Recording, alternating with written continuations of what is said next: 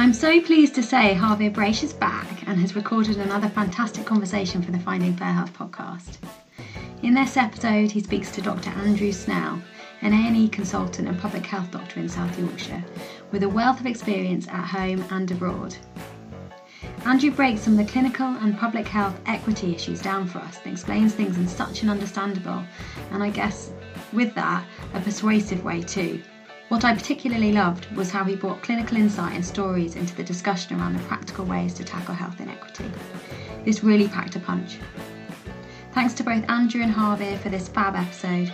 We hope you enjoy it too.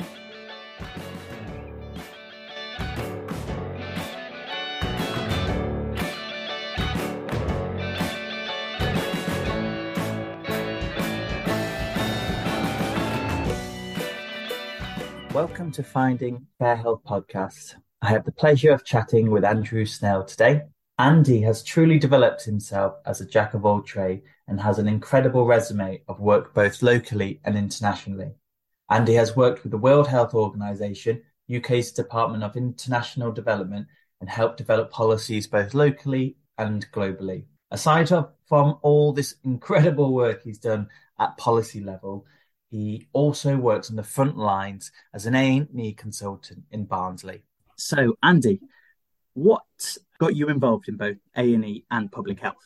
Um, well, it was a journey, I suppose. Um, I right through probably preceding medical school, I had some exposure to public health, um, partly through international work, uh, and also my father was a physician, but also a public health um, doctor. I went abroad to Uganda to work in palliative care in um, for my sort of gap year as it was then, sort of a DIY gap year. And uh, inevitably, you get to see, um, well, not inevitably, but you often get to see a kind of broader health system as soon as you land in a country with a um, with lower resource, lower ability to invest in health. Um, and then through medical school, I was lucky enough to intercalate in um, public health as a as a bachelor of science, additional to the medical degree, and that had very much an international component. Uh, again, so it's kind of broad scope stuff. And then as I qualified, um, I always enjoyed being kind of a, a, a, generalist. So my focus was sort of being a jack of all trades and a master of none. And I think that's sort of something that's very important in in medicine generally. We need to have a, a broad scope of of health because usually health is kind of quite a big rounded um, bag for for an individual or at a group or community or population level, and so and, and yet we're we're not great at celebrating the kind of generalist specialties like GP and, and A and E. So my, my intrigue in sort of holistic health and bigger health systems, I think, is one of the things that took me clinically into into A and I trained in A and E.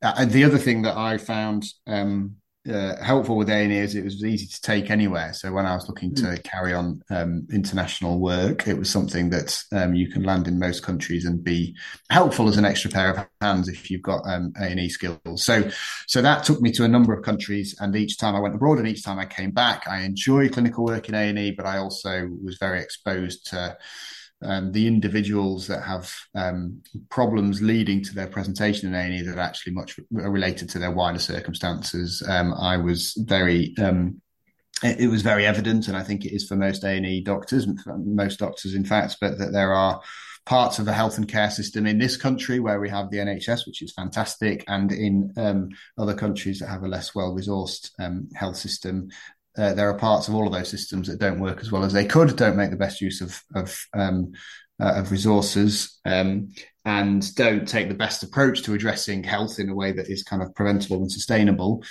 Uh, and so, with those, seeing both the individual level um, and the kind of wider health system level, especially going abroad, and having a bit of academic background in public health, and the frustrations of health systems not working as well, it slowly but surely took me to um, training in public health, and um, and for me, although in some ways it feels like A and E is the sharpest end of acutes and public health is the furthest up the yeah. other end. Actually, it's not. I think I think it's it's an area. It's, it's one of the specialties A and E that really lends itself to public health insight. Um, so yeah, that's super interesting, and you know I can kind of see how the two can link. But as you say, when you first look at face value, they seem almost polar opposite. One's almost the grassroots, yeah. and one is the ivory tower stuff.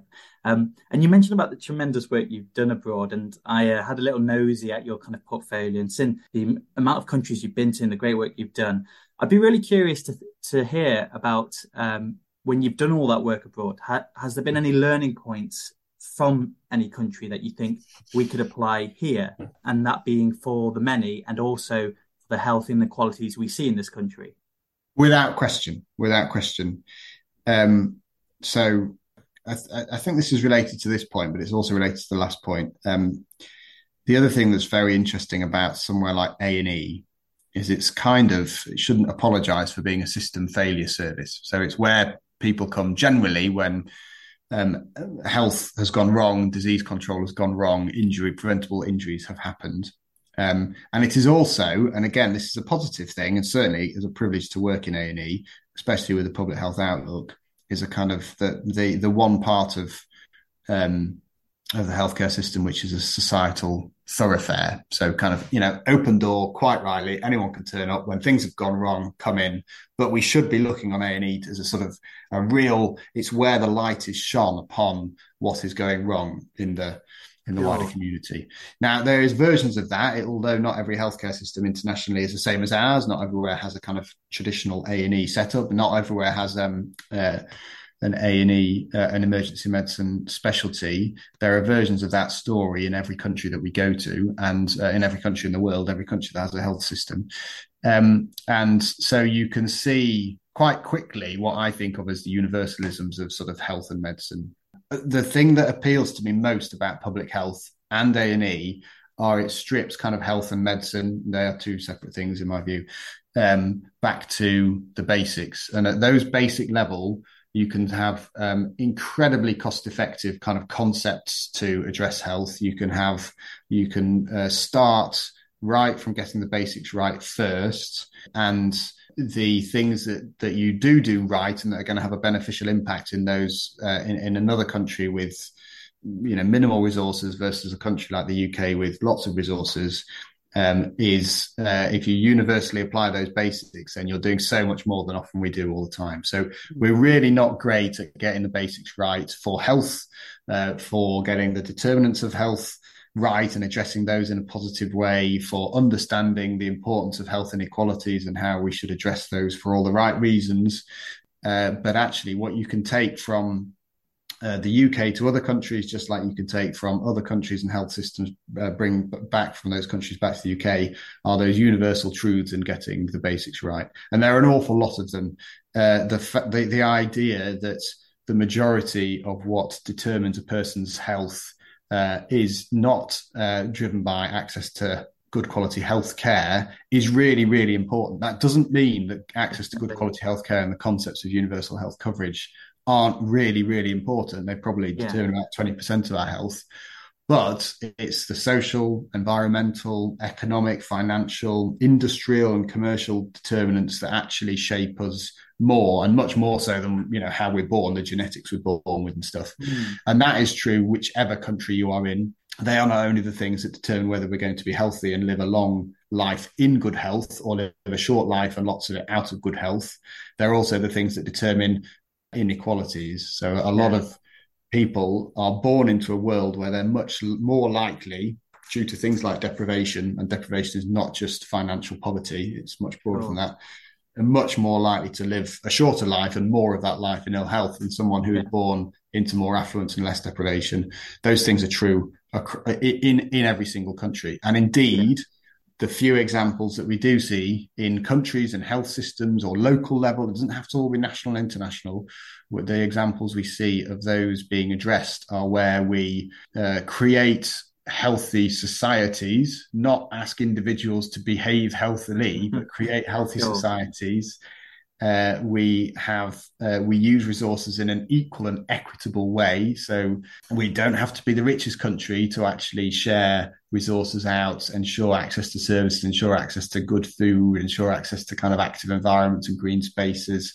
Ensure we don't allow, you know, tobacco and alcohol and gambling to be driven upon our populations. Yeah. Um, you don't have to be the richest country to, to, get that right, and you can be a very rich country like you know UK and US are good examples, yeah. and get that very wrong. So there's an awful lot of learning across the. You, you can forget about the continuum of kind of resource poor to resource rich countries, and there are an yeah. awful lot of examples of places that get it really right and place to get it really wrong that is well devoid of, of wealth and kind of health economy. So yeah, yeah. I mean, I think there's there's and there there are things that we can take from one country and drop into another. The only thing I'd say is you've got to understand the context. You know, you you, yeah. you can't fly into a country and say, "Oh, we did this back in this yeah, country, exactly. work well here." In the same way, the principles are the important thing. The principles you can apply in most populations, in most economic, social, environmental, and health systems. Um, and inequalities and inequity is a very important, or equality and equity is a very important principle therein.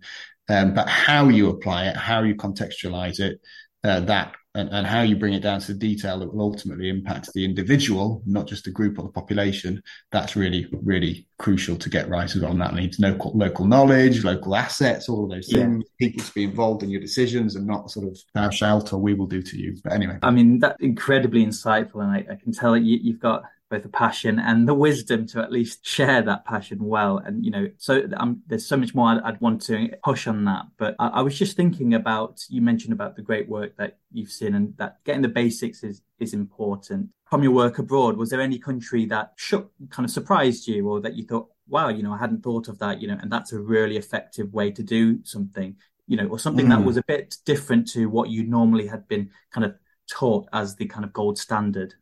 That's a good question. Um, yes, I mean there, there there are examples of from living in Scandinavian countries and in, in, in, Denmark. Um, where you quickly get to see not that they've got everything right, and sometimes we dwell too much on certain countries, and uh, it can alienate policymakers in this country, for example, because they sort of roll their eyes and say, "Okay, well, it's different here." But uh, so it's, it's, selling these certain messages are, are, crucial to understanding how they're applied to the local context, like I've said. But yeah. Scandinavia, for example, um, this is going off piste a bit, but the idea that um, with a family moving over to um, Scandinavia, we didn't even contemplate um, owning a car, and um, the idea that um, having a getting hold of a bike was one of the easiest things you could consider. Owning a bike and not being concerned about it getting stolen, even though they do get stolen because of yeah. the various kind of um, policies and insur- approaches to insurance they've put in place, means that you're not nervous about taking that bike out. Yeah. That cycling a bike is so normal that mm. the infrastructure to um, ride a bike around town, even with a three year old in a trailer behind you, um, is so reassuringly safe. Um, it's such that you know 50% of the population commute by bike around the capital city wow. it's always there and then 75% of those people continue to commute even through very bleak and harsh winters not because they're a bunch they're tough Vikings because it's all enabled and facilitated by the environment around you yeah. and not because we're putting posters up or having adverts that you see occasionally between McDonald's posters or anything that say, oh, cycling's good for you, but because the whole environment around you is enabled, affordable, accessible for cycling first, for public transport second, and for car ownership third or or down the line.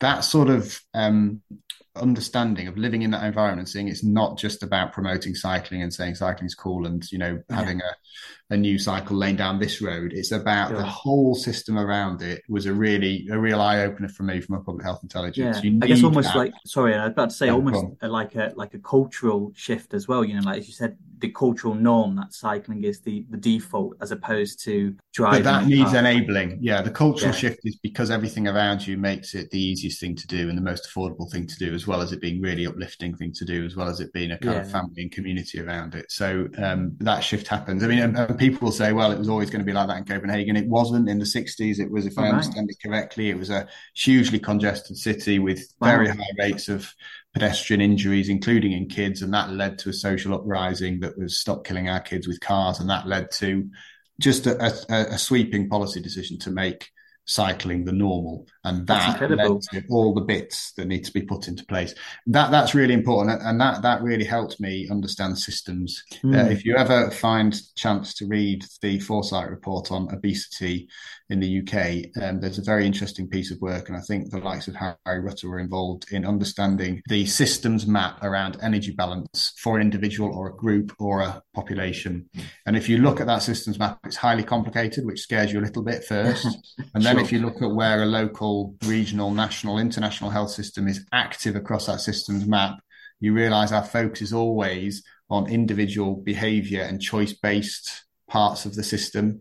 And wow. then you see how huge the rest of the system is around energy balance and whether that's food production, uh, food uh, uh, supply of food and availability of food, whether it's about um, infrastructure to enable physical activity and active travel to be the norm, whether it's about social norms, all of those things. Individual choice, which is what we tend to focus on in this country, especially, but you know other countries as well. And and, and it's the easiest thing to do sure. is only a tiny part of it, and it won't it's it won't work without those other bits being enabled as well. So definitely that, that systems thinking is quite important. So that's really insightful, and um, I'm definitely going to look more into how that shift happened in Copenhagen. Just going back to kind of your work as a public health doctor and an A&E doctor, mm-hmm. I'd be mm-hmm. really interested to hear about the different health inequality examples you see whilst you're working in A&E and the kind of common themes that you're seeing, and then how that varies compared to your work as a public health doctor. What is the kind of the themes that you're seeing there?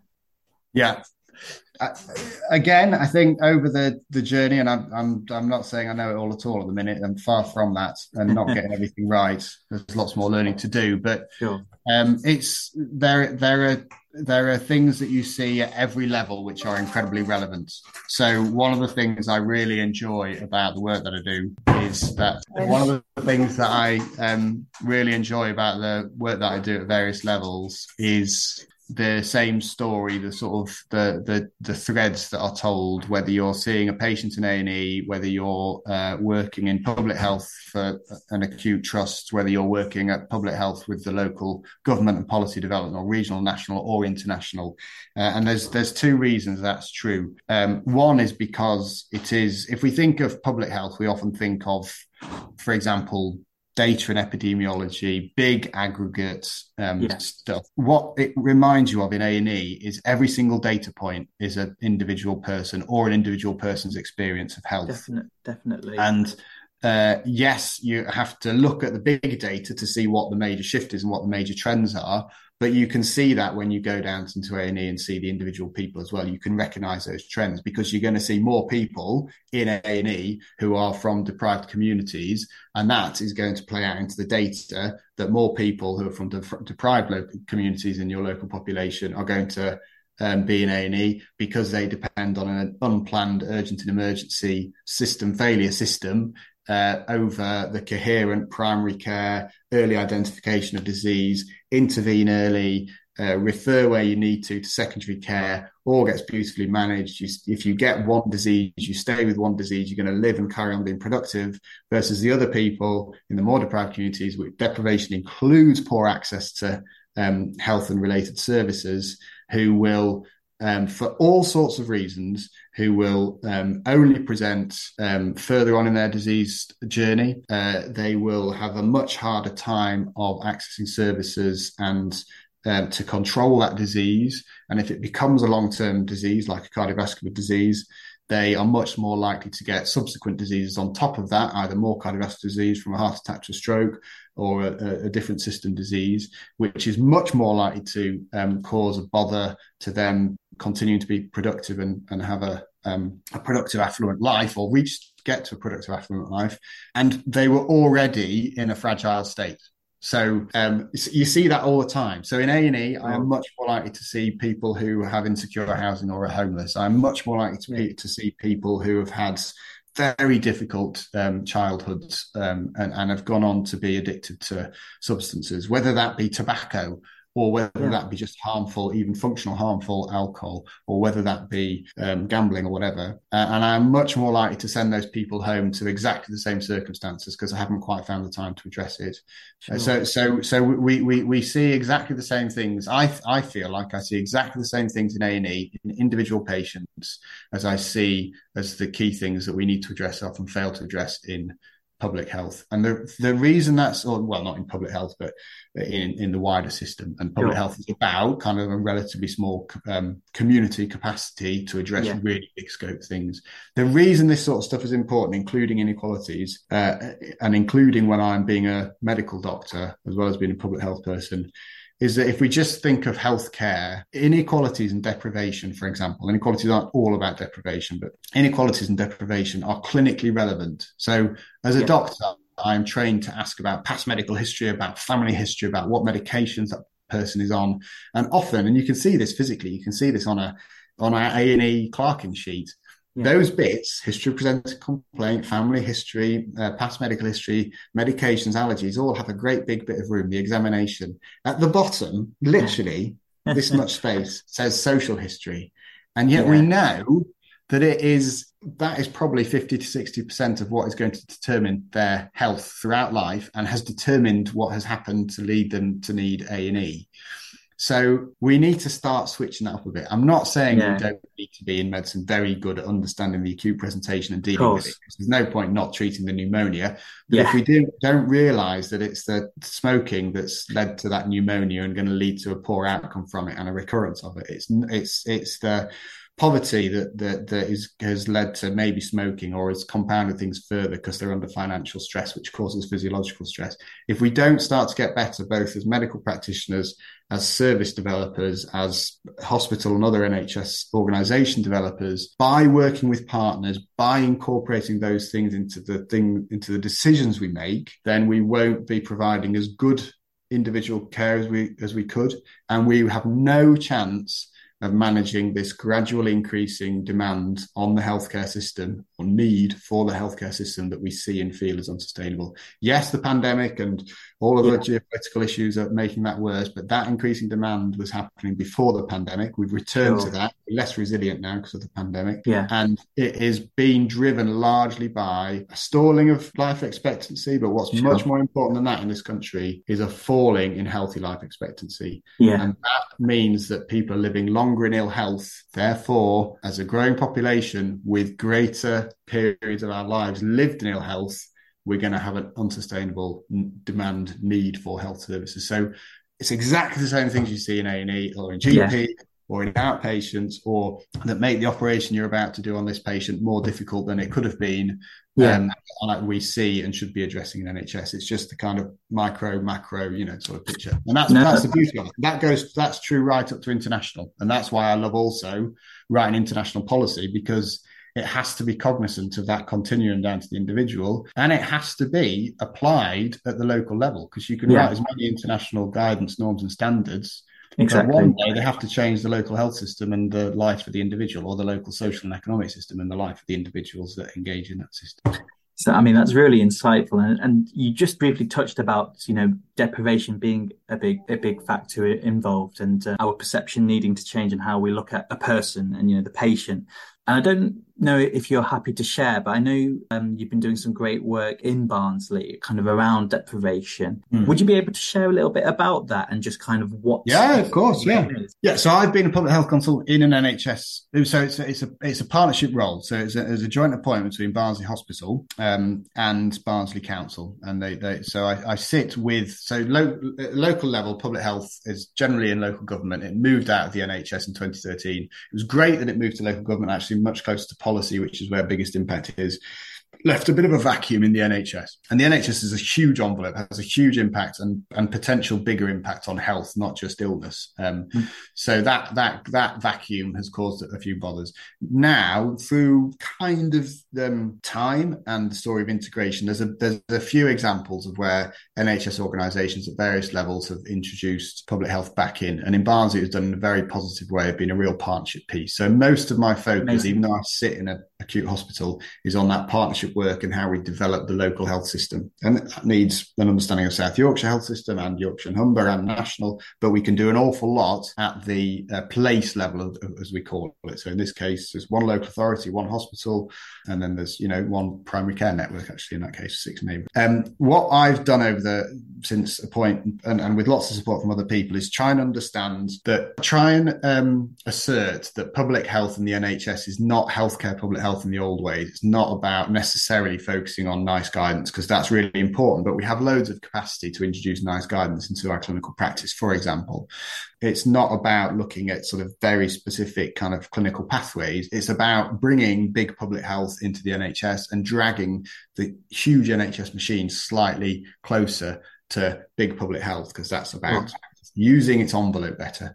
So um, that sounds all very hypothetical. So then you have to get to go, okay, what is within the grasp of an NHS organisation or mm. an NHS service or NHS at different levels? And that's what we tried to create with what we what I call a kind of three tier framework for, for um, improving public health and reducing health inequalities as an NHS organisation. And the first tier, um, which NHS is kind of quite good at if it's got some extra resources to do it, is introducing new services that are dedicated to address the drives of health inequalities. So every hospital, for example, should have a tobacco treatment team. It should know the smoking status of every patient and staff member that walks through its doors. Wow. And it should, without in not kind of a punitive wag your finger or kind of uh, sometimes back foot off away, it should engage that person in tobacco treatment. Because most people who smoke start when they're 14 years old are subject to a multi-billion industry pushing it upon them. And then we when they're by the time they're 40 and we see them say oh do you think you want to stop smoking? Mm. no okay go away. You've got to do it in a very different way. Yes whereas if i'm offering an antibiotic for pneumonia i'll kind of assert that i'm giving that antibiotic. So reframing yeah. all of that but also making sure we have a service for tobacco treatment for alcohol care for yeah. um, financial insecurity, for housing insecurity, uh, for families and the complexities they can have with social, economic, and environmental challenges through life. That should be incorporated into the hospital, either by NHS services that the hospital owns or by um, funding and supporting in reach services like we do with early help. So mm. that's tier one, dedicated sure. services to address the issues that people face that drive inequalities in the wrong direction. The second tier is really exciting and highly complex, which is really acknowledging that, okay, only 20% of um, what determines our life, our health through life is healthcare. 20% is massive, so get it right. At mm. the moment, we still are subject to the inverse care law. Yeah. The more deprived we are, the greater the need for healthcare, but the less access we have to healthcare. Not the less good we are accessing it, the less access we have to healthcare. Um, by we, I'm not talking about me, I'm yeah. and healthy, thankfully. But and so all the services that a hospital delivers, or a primary care service delivers, or a community mental health or social care deliver are absolutely crucially important to improving health, which they do, but they don't do a very good job of of reducing health inequalities. So, how do you target those services to the people who need it most first? And deprivation, other inclusion groups is a good place to start. And what we're seeing now is we're starting to develop routine measurement, very simple hmm. routine measurement to the all the services that we deliver. We then look at the gap. So it's so um, in who how we deliver services to more deprived communities versus less deprived, and we can define those communities based on things like Core 20 plus um, plus in the, the NHS NHS and Public Health England idea. And then we say, if there is a gap, how are we going to close it? For sure. example, we've just done some analysis on uh, continuity of care and maternity services. Yes, there's a gap. Yeah. Where is that gap represented geographically? Where can we go and target some continuity of care uh, midwives so that actually yeah. tends to be based on uh, de- deprived communities. We mm. can start to close that gap through the services that we deliver. So so the third tier is um, the wider impact that that um, the nhs or the organization has.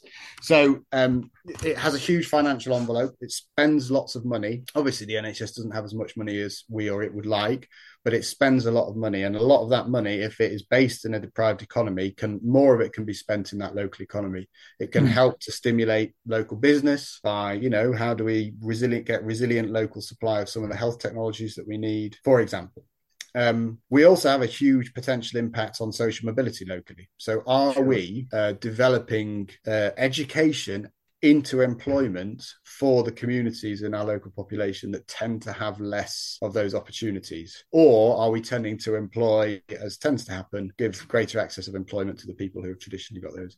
And that's not to be unfair to people who, you know, they're still going to get jobs, etc. But it's to say that actually some of the things that are driving health down in this local population yeah. are deprivation, including employment deprivation. And we can we have a hold when we see the link between that deprivation and health and how that's driving need for our services, we can do the right thing and help to manage demand by giving employment opportunities and social mobility and development opportunities to the right groups in the local population. And then the final one is we have a huge environmental footprint. Okay. Um, so yeah, how do we manage our waste? How do we get rid of desflurane as the most harmful anesthetic gas It's mm. not that good? You know, well, it doesn't it's no no better than any of the others. How do we better yeah. manage our control of nitrous oxide. How do we um, so it's not all leaking out into the into the environment and being wasted. How do we start to reduce or rationalize our use of ppe now? So more of it's um, reusable. How do we go back to reusable procedural packs for surgery like we used to have? You know all of the mm. things that we very and it's totally understandable because we kind of subconsciously kind of fell into this world where an incredibly harmful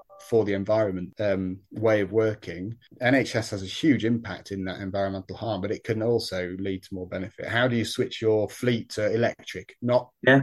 too quickly, you know, we've got to do it slowly. Or how do you how do you enable what we were talking about earlier, like an active travel uh, kind yeah. of infrastructure so that more people can get to work or even to their appointments um, by active means or maybe they don't need to you know so so that so that anchor institution bit is the third tier. And all of that has an ability to improve health for the whole population, but also to reduce health inequalities. Mm-hmm. Yeah. No, no, I mean, it sounds fantastic. And it, it sounds extremely rewarding when it's done right. But I can imagine sometimes it's hard to see the, the success of a project um, yeah. evidently in the work you do, but I'm sure it, it, it's happening. And and this is a bit abstract, but um, you've got such wisdom, and I'd love to kind of know what what your uh, thoughts are you know, if you had a magic wand to really make a difference to health inequalities, and I know you've mentioned some really useful things about basically getting the basics right, but if you had a magic wand, considering South Yorkshire or Barnsley, what would be one big thing that you would either change or implement that you think would be important to tackle that? That's a very good question because there are so many. And I think it is important in my role in South Yorkshire to, one, not get too political because it's very easy to get into the political space here. And the other is to really look at the NHS because that, that's kind of my role. There's a lot of people looking at, at the wider system. We've got a fantastic public health team in Barnsley that, that do all the other stuff. And I, you know, do think that is hugely important. I think the one thing the NHS could do, the health and social care sector could do, but especially the healthcare sector, is um, that tier two is is in a really understand that performance should be measured, amongst other things, by closing the gap in uh, the inequalities gap in the services that we deliver. There, there is nothing that, for me, excuses. I mean, not, not excuses, but but there is no reason that we shouldn't be doing that, and mm. that includes everything from an individual direct kind of care episode. So I'm a doctor and you're a patient. I need to understand much more about your social, economic, and environmental circumstances to make the right clinical decision because it might be that you, um, you know, two people, two patients, one after the other, both have exactly the same hip problem, both need a hip operation. One person has a very secure financial situation. Um, they've presented early because they're more health literate. Uh, and if they spend a bit more time waiting for that hip operation, they're going to be able to work from home. They're going to, if they need it, have um, sick pay. They're not going to have had the problem for as long because they're, uh, they've got better access to primary care. They're going to have a greater chance of recovering more quickly because of their wider circumstances versus the other person in exactly the same clinical scenario, but might well lose their zero hours income um, if I leave them a bit longer, might well recover even less quickly because they're a delayed presentation. They've got other risk factors, uh, don't have the social network to support them around that, can't work from home, all of those things. So the direct care component is really important. Every doctor, nurse can, can has a role in this.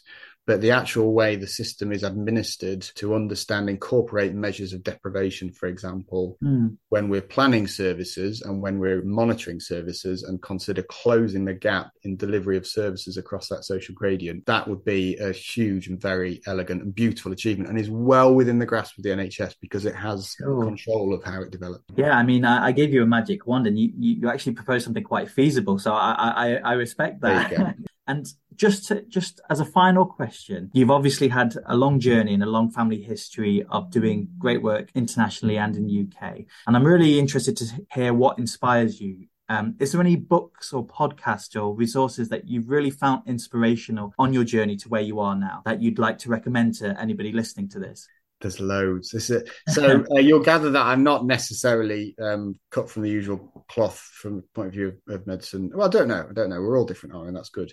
Uh, um, and when I read this, the, the you, it's easy to jump to the kind of very specific kind of professional podcasts. I mean, there are some really, really good ones. Health Foundation at the moment, and since since the very beginning of the pandemic, have a series, have a podcast series, which is fantastic, and it's actually worth listening to right back to the beginning because you realise that so much of the learning we were going through in the context of a pandemic is hugely relevant now, not just because of recovery, but because Yeah. it was always relevant. But we had this Yeah. stark light shone on health, determinants of health, inequalities, what we can do, what we can do with shared data and information intelligence, what we can do with cross sectoral working, uh, and what's important, and how actually you suddenly can get some political buy in when it's sold in the right way, like a pandemic. But it's difficult to do it outside of an emergency response thing, but there's lots of really good learning. That podcast takes you well, well, well beyond pandemic response and is really, really good. Mm. However, and there's other there's other reading sources like you know I, I look a lot at WHO guidance, I look a lot at King's Foundation stuff, um, and I think there's there's uh, Ada Lovelace, all of those stuff. There's some really powerful stuff on big health and how it's relevant to what anybody does in the health and care sector. However, I do I think it's Obama, the wise old Barack Obama, who Mm. said that um, he's every single book he's read has influenced how he behaves and proceeds Sure. in anything from you know national administration to life and most of the books he reads are fiction. And and I I don't think if we we don't need to draw inspiration only from our professional areas. So Yeah. um, I love books. I love kind of magical realism books like um, Garcia Marquez and uh, Hundred Years um, Solitude, and how that uh, uses magical realism to kind of force us away from um, our stereotypes, stepping out of the kind of. We're very good as human beings at sort of assuming that when we're a doctor talking to a patient, we know more about their health than they do. Hmm. Yes, we know more about some elements of it, but actually Yeah. they know more about how they're experiencing health, and we need to understand that because that is when it takes us to those wider circumstances that need considering. Some fantastic reading suggestions from you there, Andy. And I just want to say a massive thank you for participating today. I've I've personally taken so much from it, and I hope that listeners who have tuned in have learned something new and will think differently. And hopefully you've inspired them in the same way that you've definitely inspired me today. Thank you. So that was Harvir and Andrew having a fantastic conversation about tackling health inequity. I took away lots from this episode and found Andrew super easy to understand and follow. I will try and channel my inner Andy, I think, when I'm next talking about the problems and solutions in tackling health inequity. Please do check out lots of the resources discussed in the episode in the show notes and do join us for our next episode of Finding Fair Health.